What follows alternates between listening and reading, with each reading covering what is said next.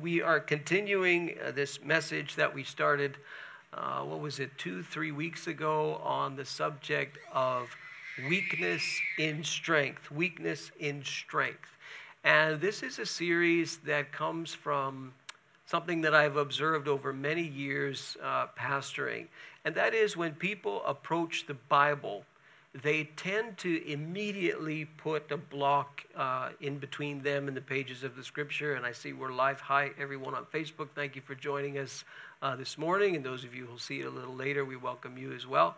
Um, they put a, a veneer, uh, kind of a block between them and the Bible right away and they approach it that way.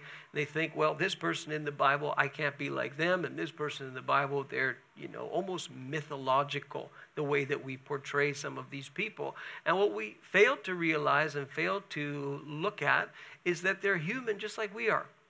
I love the I love this the phrase from the book of James that talks about Elijah, the old prophet from from you know the 8th century BC and it says Elijah was a man just like us.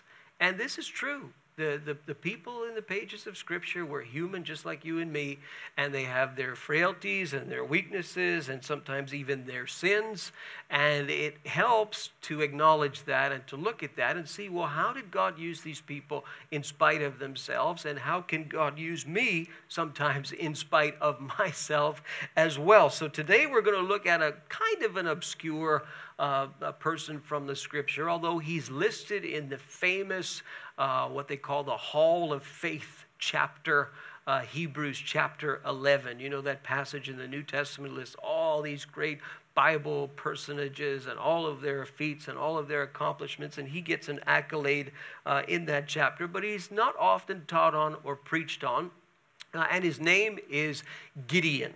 Gideon, okay? And uh, I'm going to call this the identity crisis of Gideon of Gideon. So, question for you to ask yourselves this morning, and your answer to this question is very uh, crucial because it will tell you a lot about yourself. So, I want you to ask yourself this question kind of subconsciously during the message Who am I?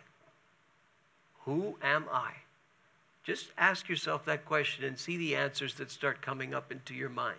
You might say, Well, I'm. Uh, man, or I'm a woman, or I'm a husband, or I'm a wife, or I'm a father, or I'm a mother, or I'm a, and you name your profession. We have people with all kinds of varied professions in this in this room today. I was talking with, with somebody before the service and talking about uh, uh, her husband's profession and what he does. And all of us have all these things that we do. And sometimes we say, well, I'm a doctor or I'm a I'm an engineer, or I'm a teacher, or I'm a real estate agent, or I'm a home a building inspector, or I'm I work in a bank. I'm a banker, or I'm a, okay. That may be your answer, uh, or maybe you may say, well, I'm I'm uh, and you identify with your ethnicity and your background, the color of your skin. So I'm this color, or I'm this ethnicity, and you may say that as an answer. Uh, I, I would challenge you that your answer to this question will tell you the little narrative that's always playing in the back of your head. And that narrative is very, very powerful. And sometimes it totally contradicts what God actually calls you to do and what God and who God actually says that you are. So, who am I? Ask yourself the question. So, from Judges chapter 6, uh, verses 11 to 16, and then way over in the New Testament, John chapter 1, verses 12 uh, to 13. Let me read to you from uh, the book of Judges.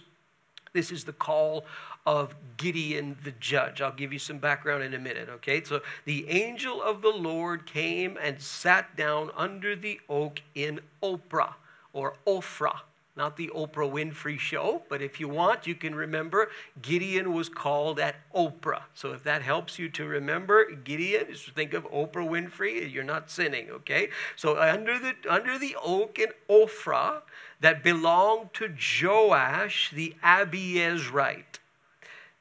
Oh, I hear myself coming through. Okay, the Abiezrite, uh, where his son Gideon was threshing wheat in a wine press to keep it from the Midianites.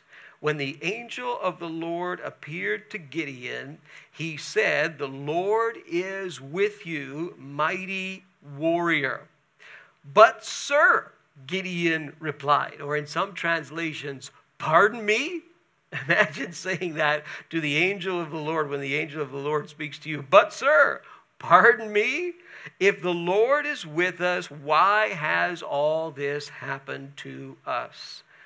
Where are all of his wonders that our fathers told us about when they said, Do, uh, uh, Did not the Lord bring us up out of Egypt? But now the Lord has abandoned us and put us into the hand of Midian.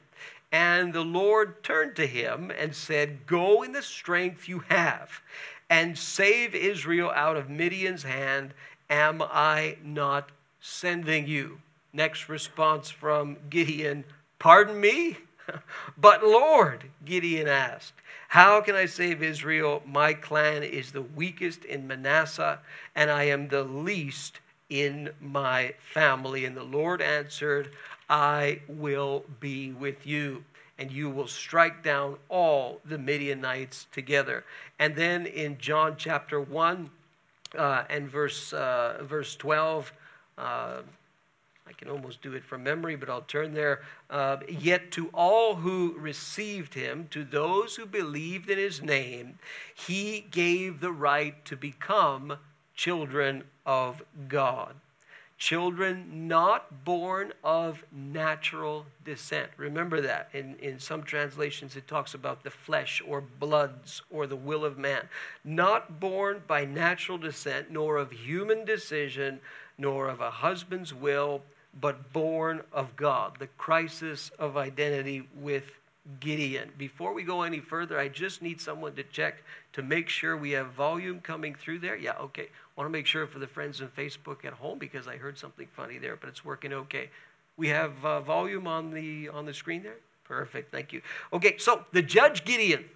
You may never have heard of a Gideon before, or maybe you know somebody named Gideon. Well, this is where his name comes from. So you need to go zap way back in time, even further back than we went last week. So last week we were talking about Elijah. You remember I put maps on the screen. We are talking about 8th century BC and all this stuff that Elijah was involved in and how he was ministering then. Well, you need to go back even further when you talk about the judge Gideon. And he ministered during the 11th century BC. That's old, old, old, old, old. So you have the Exodus. Do you remember when Moses brought the people out of Egypt? Any of you ever seen the movie Ten Commandments? Or for kids, Prince of Egypt, right? The whole story of, of Moses bringing the children of, e, uh, of Israel out of bondage. So you have Moses, that's even older than what we're looking at, okay? And then he brought the people, or actually his successor, Joshua, brought the people into the land of Canaan, the land of promise, the land flowing with milk and honey. And they, there was a conquest that was supposed to take place in Canaan. It wasn't that successful. So Joshua and everybody under him was instructed to go in there and very specifically told to take over. And I will pause there because people have a lot of trouble with this stuff these days.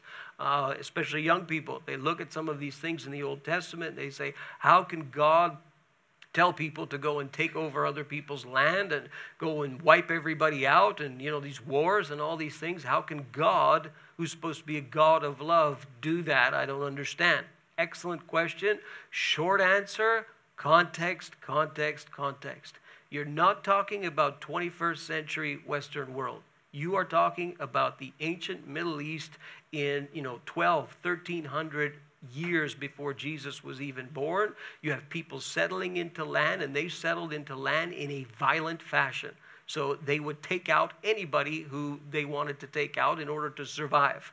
Israel had many, many enemies who wanted to wipe them out. And the whole context of all of these things that you see in the Old Testament, or or many of them, is that God is defending these people. He makes a covenant with these people, and he basically says, You are going to last, you are going to survive, you are going to drive the, the Canaanites out. This is your land, I'm giving it to you, and I will demonstrate my power through my faithfulness to you. You will not be wiped out, says the Lord, kind of thing. That's the broader context. So back then, you were either wiped out or you wiped out somebody else. It doesn't necessarily mean that God condoned it.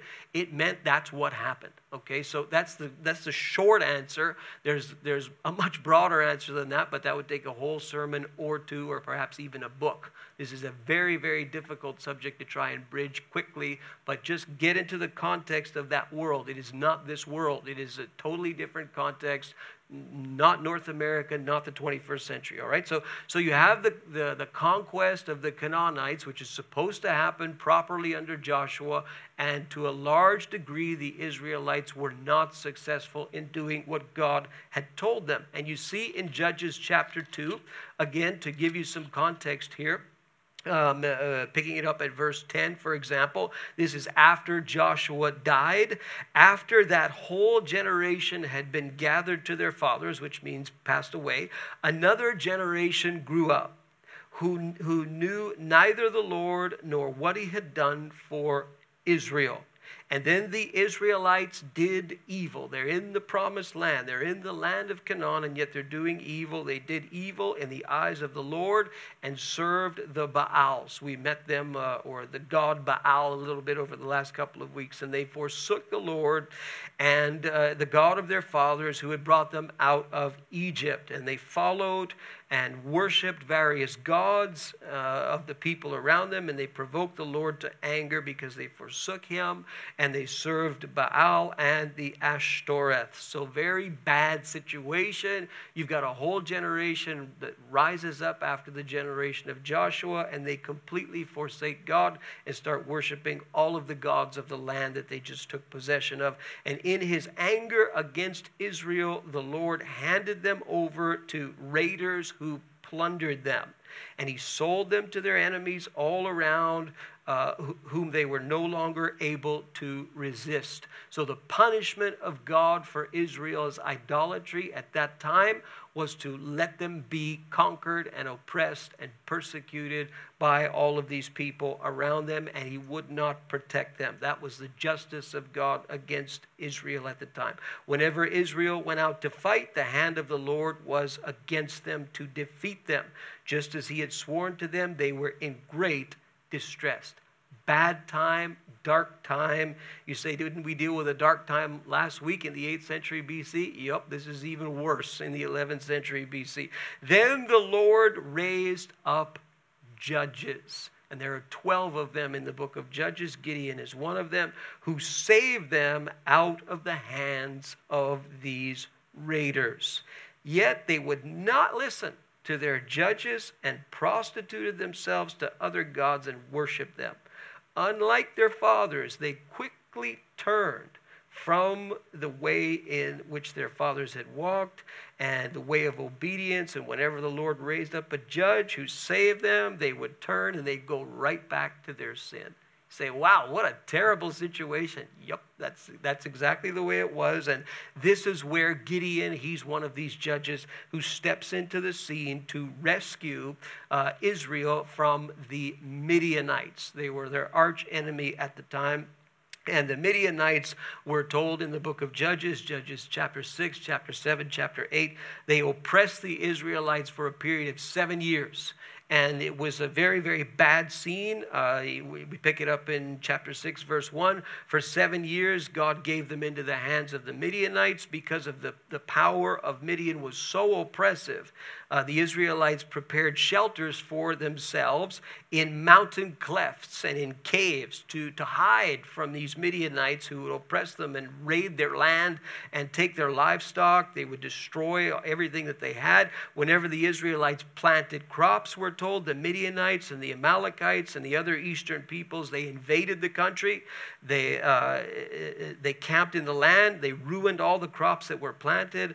And uh, they took their animals, everything. And the Bible says that they came up in such masses that they were like a swarm of locusts compared to the Israelites. So they're outnumbered. It was impossible to count the men. They invaded the land to ravage the land. And we're told, verse 8 Midian so impoverished the Israelites that they cried out to the Lord for help. Hence the call of Gideon. So Gideon, again, as we read, he is over in uh, in Ophrah. Well, I'll show you where that is in a couple of moments. And he is the son of someone by the name of Joash, who is an Abiezrite. And the Abiezrites were a clan under the tribe of Manasseh. So one of the 12 tribes of Judah, they were part of Manasseh, and they were a very weak, uh, or viewed as a very, very weak um, uh, clan within that tribe. And so Gideon, kind of minding his own business, what he's doing is he's threshing wheat, but he's threshing wheat in a wine press to keep it hidden from the Midianites. So to thresh wheat, they'd have to get the chaff off of the wheat. And they would normally do this in a threshing floor. Sometimes they would beat the, beat the wheat, or in, in other times they would use animals to kind of drive uh, and, and, and pull the wheat through, and, and the chaff would eventually fall off. Sometimes they would flap it in the wind, like in the book of Ruth, and the chaff would fall off. Well, here, this guy, he's doing this, but he's doing it in a wine press. And he's doing that to hide it from the Midianites. He does not want them to see it because they're going to take his wheat. And the wine press, they would press the, the wine with their feet. Uh, and they would press those grapes and they would go down into a smaller trough. And here he is, you know, trying to hide the fact that he's got some wheat, probably a small amount of wheat. And the angel of the Lord, and the Lord there is Yahweh, the angel of the Lord. We call this in theology a theophany. This is an appearance of God in some form to a person. Some would argue that this is Jesus before he was born in the manger appearing to Gideon, and he calls Gideon to do a job. And I want you to look again at the things that God said and the things that Gideon said. So God says to him right off the bat, The Lord is with you, mighty warrior. Man, imagine if God said that to you. Imagine if God appeared to you in some kind of bodily form and said to you, The Lord God, like the Lord God, is with you, and He called you a mighty warrior. I mean, how would you feel? You'd probably feel, well, I mean, wow, that's, that's a very encouraging thing. If God Himself appeared to you and said that, He says to him, the Lord is with you, mighty warrior. And the response of Gideon is almost funny. Pardon me? But, sir, I mean, right away, he cannot, he does not see that at all. And he starts asking this angel of the Lord in front of him, he starts asking questions. And he says things like, Well, if the Lord is with us, and remember, God said, The Lord is with you, Gideon. But Gideon is identifying with, with the, the people of Israel. And he says, But why has this happened to us? Why have these Midianites oppressed us for seven years? Like I can't even I can't even get the chaff off of my wheat publicly because they're going to steal it. I have to do it in this wine press. If the Lord is with us, at least he's showing some leadership ability there. If the Lord is with us, why has all this happened to us? And sometimes we do the exact same thing and we, we ask God exactly the same question. If Jesus is with me, then why has all this stuff, whatever it is, happened to me? Then he goes deeper and he says, where are his wonders? I mean, is this not the God who took us out of Egypt? So, where are his wonders? Where is his deliverance? Where are the miracles that we need to see at this time? The Lord, who's right in front of him, in the flesh. There's, a, there's an angelic being that he sees in front of him, and he says, The Lord has abandoned us. Do you relate to that? We say very often similar things, and this has to do with a crisis of identity. God is saying to this man, This is who you are. I want you to know the Lord is with you, and you are a mighty warrior. And Gideon, he doesn't see that at all, at all, at all. And then God continues. And he says, Go in the strength you have and save Israel out of Midian's hand. Am I not sending you? What does he say? Pardon me? but, sir, again, he's, he, he told, he does not see this at all. He says, How can I save Israel? My clan, and that's the clan of Abiezer, which was a minor clan in the tribe of Manasseh. My clan is the weakest, and I am the least in my family. And what does God say? I will be with you. Do you see how the two things don't really line up? So, Gideon's narrative about himself, the things that he thinks about himself, and the things that he thinks about this whole situation is not, it does not match what God is calling him to do. God is saying that He is with him. God is saying to him, You're going to do this thing. God is saying to him, You are a mighty warrior. He says, I'm no mighty warrior. I'm the least in my clan. My clan's the least of all the clans in Manasseh. I mean, you've abandoned us, you've forsaken us, you've oppressed us for seven years by these Midianites. Where are your miracles? Where, I mean, incredibly, uh, the, the difference between what God is saying and what he's believing about himself. This is a crisis of identity, and the same thing happens to us all the time. Let me give you three ways. You see them a little bit in Gideon's life. Your ethnicity is not your identity. It isn't. So him, he says, well, you know, I come from, I come from the tri- the clan of Abiezer. I'm an Abiezerite. Like I'm nobody, and I'm the least in in my in my household. Uh, and he's looking at where he comes from, he's looking at his ethnicity, and that's what he identifies with. That's not what God identifies with. Listen, there's a lot of people who, who carry, in some ways, a chip on their shoulder identifying with their ethnicity all the time.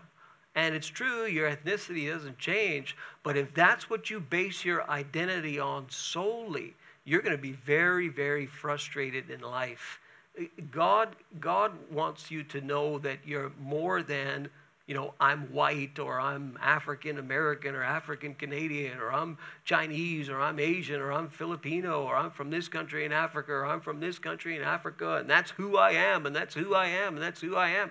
What God says you are is even greater than your ethnicity. But when you just base yourself on that, I'm telling you, you're going to be really, really frustrated. Circumstance, that you're in, that's not who you are. That's not your identity. But Gideon, he's identifying with that. He's saying, I can't be any mighty warrior. The Lord can't be with me. He can't be with us because look at the circumstances that we're in. Duh. And we do this all the time. If the circumstance is good, Yes, sir, the Lord is with me. I'm a child of God. Oh, I know who I am. I know who I am. I can sing that, you know, that, that groovy song. Yes, yes, yes, everything is going really well. But when things don't go so well, does that mean you're no longer a child of God? Does that mean you're no longer in Christ because your circumstances are bad for sometimes reasons that you can't even control? Wow, if your identity is based in your circumstance, you're going to be very, very frustrated in life because this life isn't always pretty and pleasant, is it? There are things that happen to you for no fault of your own, many, many times totally out of your control. But if who you are is based on those things and those things alone, you're going to be very, very frustrated in life and you'll be just like Gideon God's not here. God has left. God has forsaken me. God's not real. God, all these different questions are going to come into your mind because, again, your circumstances, not your identity, and man's point of view, or in the Gospel of John, uh, the will of man or the will of the flesh. What people say about you is not your identity. I think it was Walt Disney. Well, was it Walt Disney? Maybe some of you know. And, and uh, he was told by a high school teacher, You'll never amount to anything. You're not, you're not creative at all. well, I, I, would beg to differ. Perhaps that teacher was wrong. You know, sometimes people say things about you, and there's a kind of a there's a word on the street by people about you, and they say this, and they say this, and they say that, and it's the point of view of man. Is that the point of view of God? Is that who you should be basing your identity on? What people say about you? I mean, I've had people say all kinds of sometimes funny and not so funny things about me. If I base my identity on all of those things, I mean, I'd probably be in a mental hospital or something. I mean, you can't live your life that way. You have to have a solid grounding. Who am I? That can't be answered by circumstance. That can't be answered by purely ethnicity. That can't be answered by what people say about you. Oh, well, I'm the least in my clan. I'm the least in my family. Look where I come from. Look at my ethnicity. Look at this terrible circumstance. That's who I am. Well, God says, No, Gideon, you're a mighty warrior. Wow. I mean, you talk about you talk about a, a, a, clash of views. So then you, you, you read through the next couple of chapters, and I won't, I won't obviously do that this morning, but I would challenge you to do it and to see what Gideon goes through after this call that he gets uh, to deliver Israel out of Midianite bondage. And what he does, first of all, is he wants to somehow prove that it's God who's talking to him. And so he sets up this, this sacrifice of sorts. Got a lot of flour in it. Got some meat in it and some broth, and he sets it up, and he's, he takes him time to prepare it. So he tells the angel of the Lord, he says, "Don't leave. I'm going to go prepare the offering and come back. I need to know that it's you." So he brings it, and of course, the angel of the Lord touches the thing, and the fire, and there's this supernatural thing, supernatural sign. And so Gideon, he starts to panic, and he thinks he's going to die because he was taught that if you see God face to face, you're going to lose your life. And the angel says, Don't worry, you're, you're, you're not going to die. And then the angel uh, tells him, I want you to do something else. I want you to go home, and I want you to go into your, your, your father's area. And I want you to prepare another sacrifice, uh, another altar um, and I want you, though, to use the Asherah pole that, that's there, and I want you to cut it down. And so he's basically saying you're going to take those gods that are basically in your home, and you're going to chop them down, and now you're going to use them to worship me.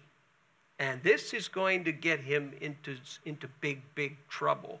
And so he's afraid to do this. And so he takes 10 of his men and he, he does what God tells him to do down in verse 27, chapter 6.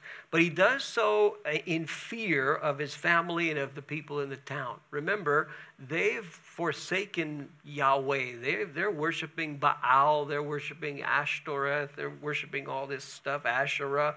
And so if he cuts down those idols and those altars, it's not going to go well for him. So he decides to be obedient to God, he does it at night and he cuts down the, the, the Asherah pole, and then they find out in the morning.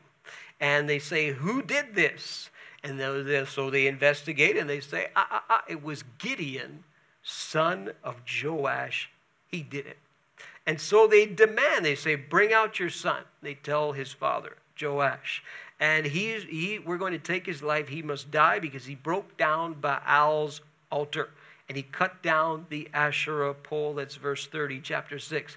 And Joash replies. The father stands up a little bit for his son, and he says, You know, are you trying to plead Baal's cause?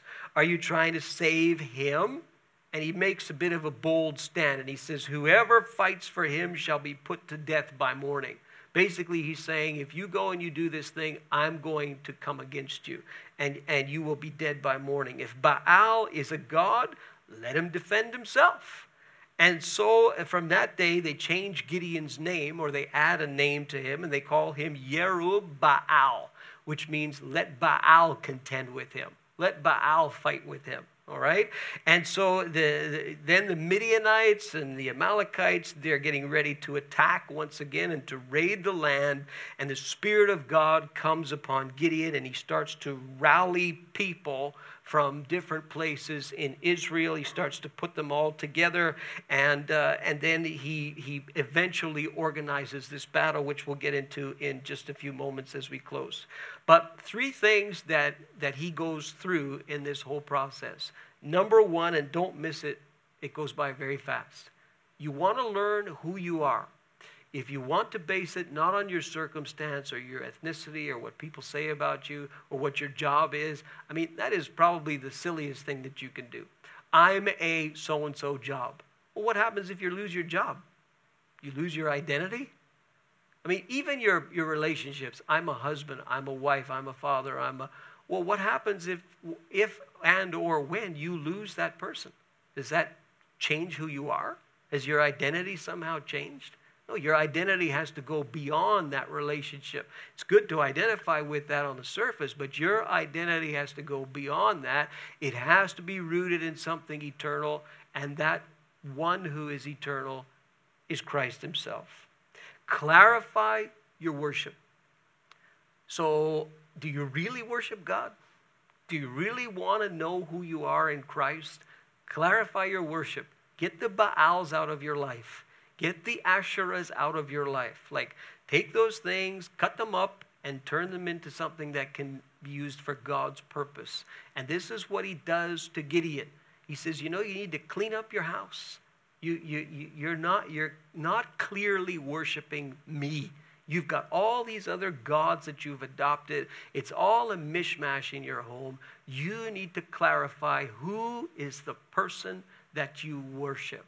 When you do that and your worship is to the Lord only, not to materialism, not to some relationship that you're in, but your worship is truly to God and God only, you're a step closer to understanding your identity in Christ. Remember also, God is patient you will see, and Gideon is famous for this, he sets up this system all the time. He's trying to set up systems to prove that it is God who is calling him and God who is speaking to him. And he's famous for the fleece and he sets up two fleeces when he's finally told you're going to go in and you're going to take out the Midianites. He says, Well, I need, he starts to rally an army and he says, Well, God, if you're going to do this thing and if you're going to save, I'm going to take a, a, a wool fleece and I'm going to put it on the threshing floor. That was the place where they were supposed to thresh wheat.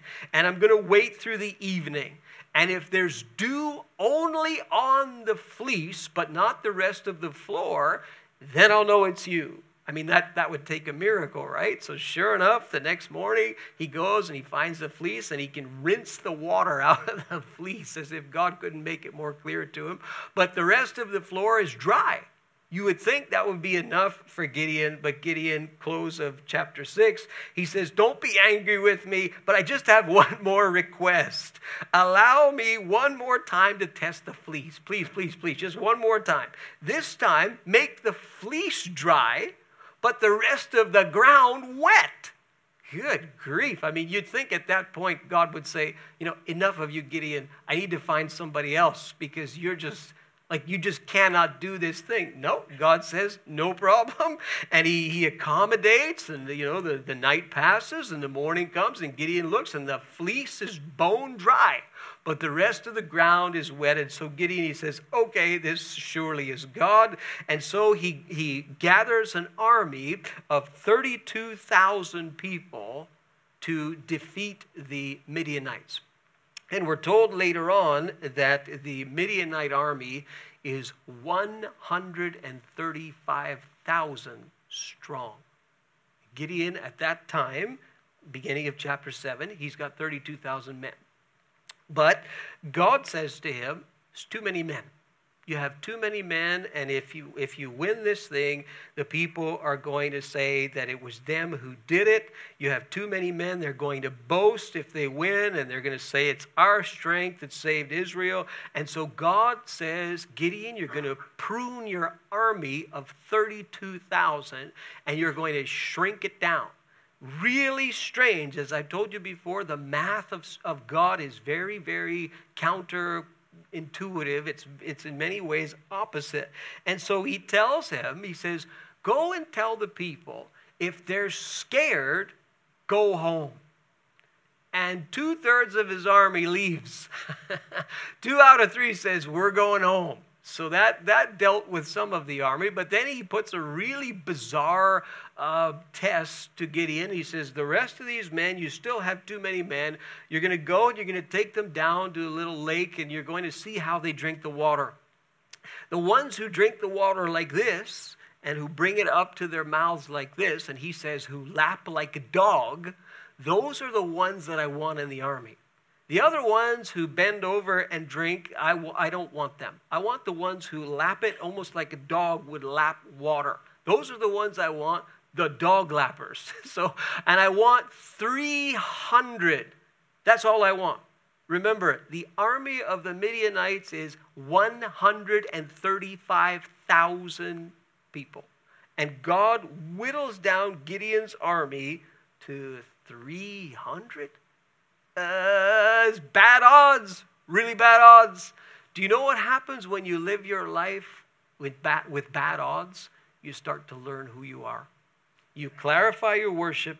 You remember that God is patient with you. And bad odds means more trust in God.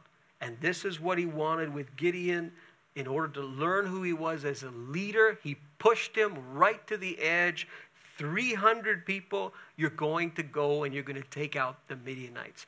And by the way, in case you're afraid, here's the way I want you to do it. I want you to go and I want you to, to spy on them before you attack them and listen to their conversation. And so uh, Gideon does the thing, and he hears that there's this dream that, that uh, uh, a Midianite had and he's explaining the dream to his fellow Midianite, and, and it's interpreted while Gideon is listening to the conversation. And the interpretation is that Gideon will go and he will, he will conquer the Midianites. And when Gideon overhears this conversation, it gives him tremendous courage. And he says, God has given them into our hands. Here's what I want you to do. And I put a little map on the screen, a little picture of Gideon, the best one I could find. Uh, so Gideon, uh, he's called, where is he called? You see where the little number four is there up in the tribe of Issachar? Do you see that? So that's where Gideon and the Oprah, Oprah Winfrey episode, all right? Right there at number four.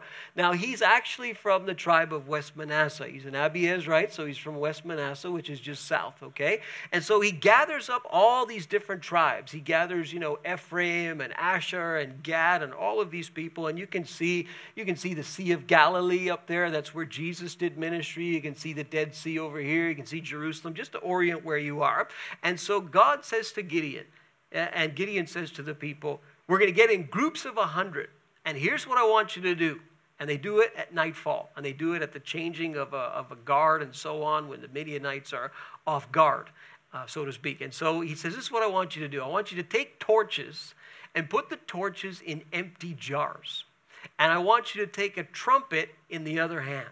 And this is what we're going to do. At the right time, you're going to blow your trumpet. You're going to smash your jars. You're going to blow the trumpet and you're going to say, For the Lord and for Gideon. That's what I want you to do. And so Gideon, he's got three groups of a 100. They get stationed 135,000 Midianites. You got 300 men against 135,000.